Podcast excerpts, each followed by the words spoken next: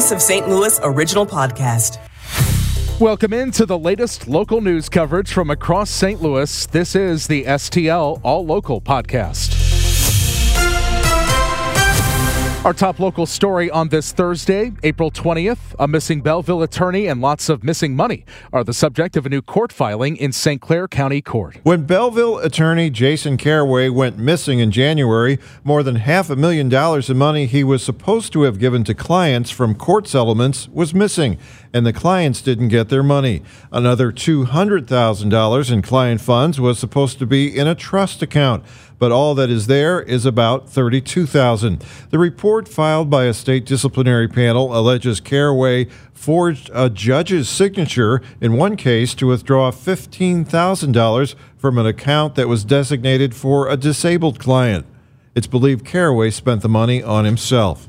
Kevin Killeen, KMOX News. A source close to the case says the FBI is investigating, but the FBI would not confirm or deny the existence of an investigation. A bill to legalize bare knuckle fighting in Missouri gained preliminary approval in the State House today. Representative Michael Burton of St. Louis County was among the opposition. I think it sends a very dangerous message to the youth in Missouri if we're going to start passing laws for sports that uh, are going to significantly injure people. The sport, which is much like boxing, would be regulated in the same way. The bill needs one more House vote before advancing to the Senate.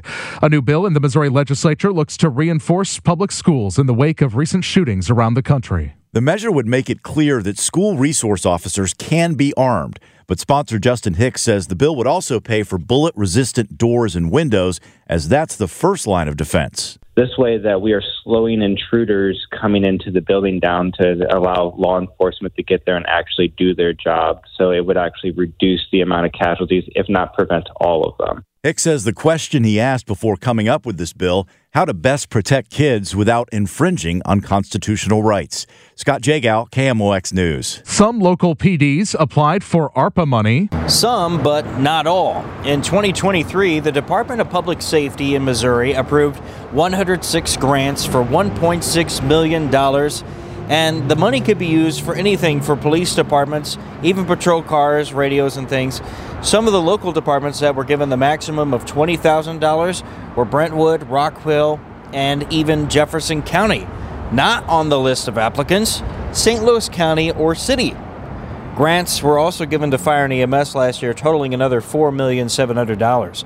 Stuart McMillan, KMOX News. U.S. Senator Josh Hawley told the U.S. Energy Secretary today that he's had enough of the runaround between the DOE and Army Corps of Engineers about who's responsible to clean up radioactive contamination at Jana Elementary School in Florissant. I am dead serious about this until we get answers for these kids and until we get that school reopened and cleaned up, I'm going to hold every nominee to your department, every piece of legislation. I'm going to do the same thing with regard to the Army Corps. Secretary Jennifer Granholm told Hawley she would support his legislation directing the Army Corps to clean up the shuttered school. He hopes for passage next week.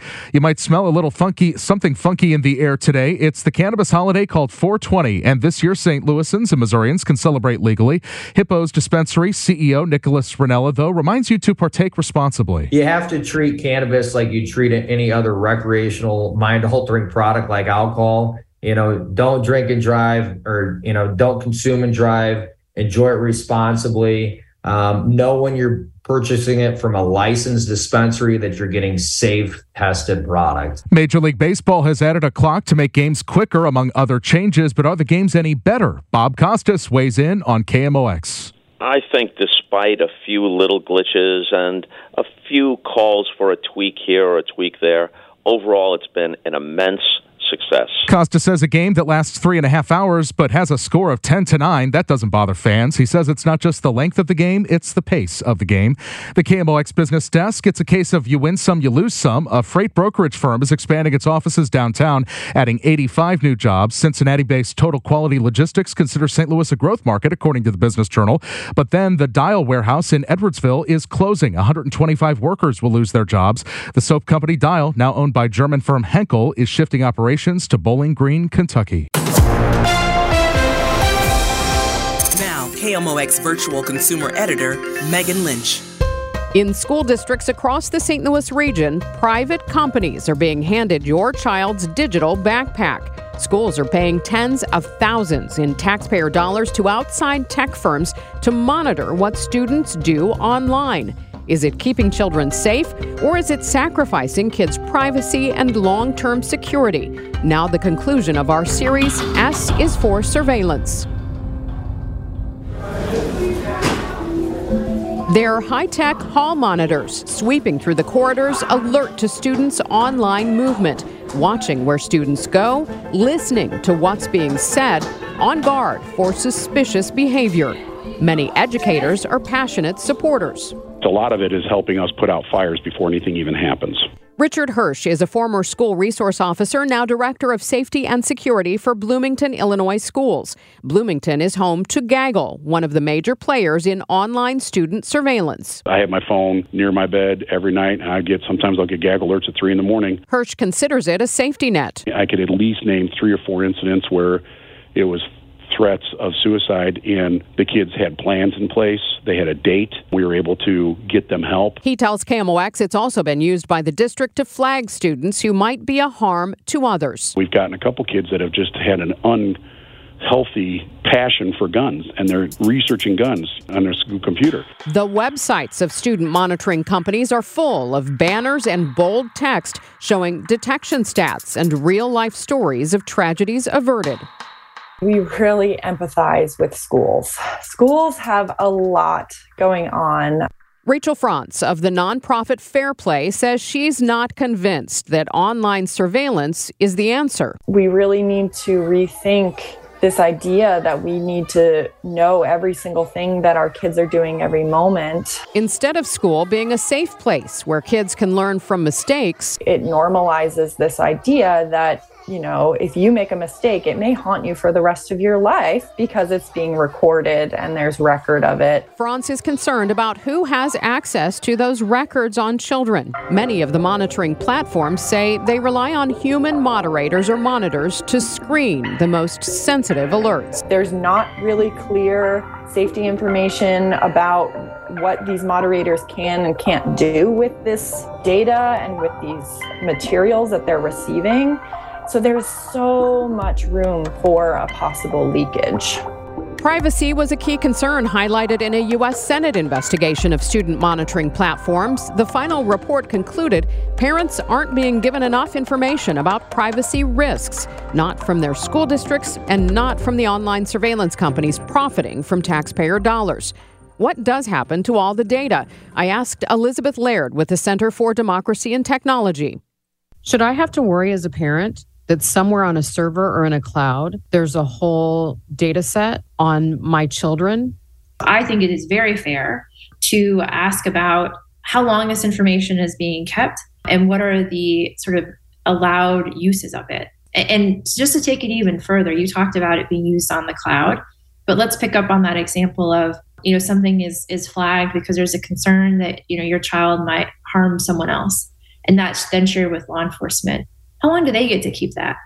Do they get to only use it for um, that specific purpose? Or down the line, um, if they have another interaction with your child, can that information also be used against them? I researched questions about data storage. The short answer it depends on the company your district hires. Some say they delete children's sensitive data every 30 days, more often if requested. Others keep data on students until they graduate.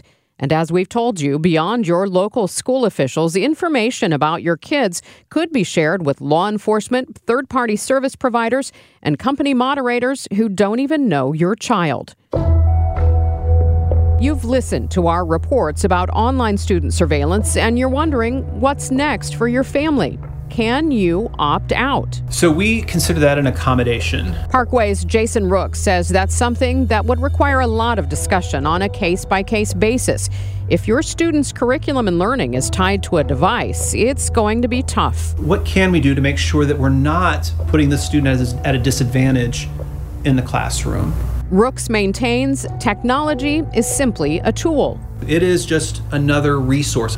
Your scissors, your pencil, your paper, your Chromebook, all of those pieces that are part of your learning day. Critics, like former educator Emily Cherkin, known as the screen time consultant, aren't convinced. So I see it there's a liability CYA thing going on here for school districts where they're protecting themselves as they knowingly invest in problematic technology.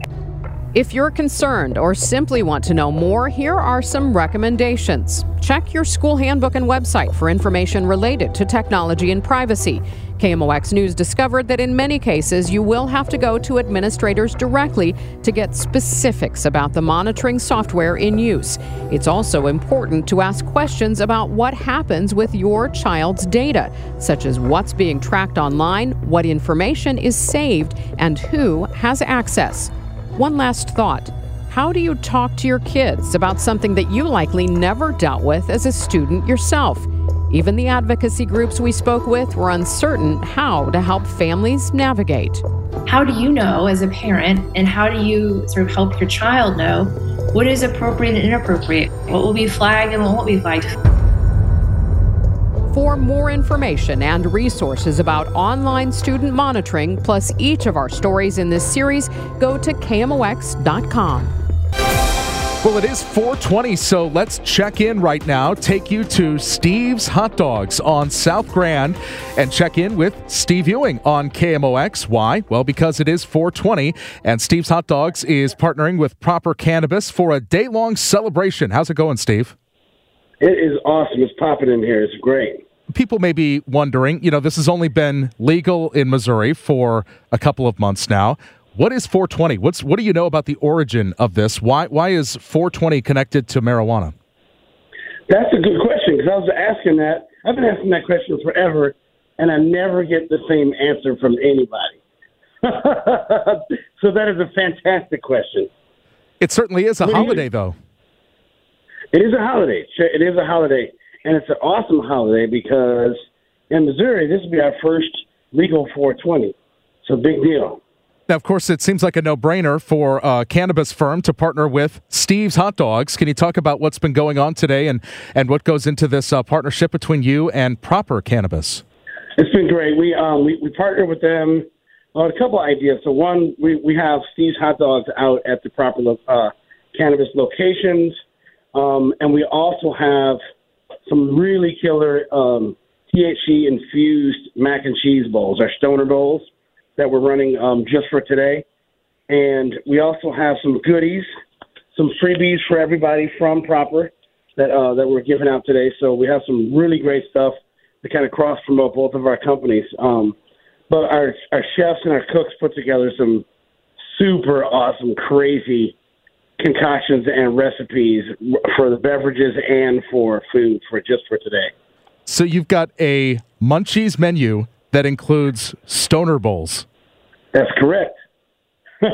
They're THC infused bowls. So each bowl has about five grams of uh, of Delta 9. and they're so delicious. Got like a, a nice creamy, garlicky taste to it. Really good. Now, what have you what do you know about the? It's been a couple of months uh, since the market opened uh, to recreational sales in Missouri. Uh, what have mm-hmm. you heard from your, your partners at Proper and from those elsewhere in the cannabis industry about uh, how this has gone? I guess it's gone well because you wanted to be a part of it today. Yeah, so there's everybody's sales are really good right now, um, and the the overall vibe from just people in the St. Louis area is really good.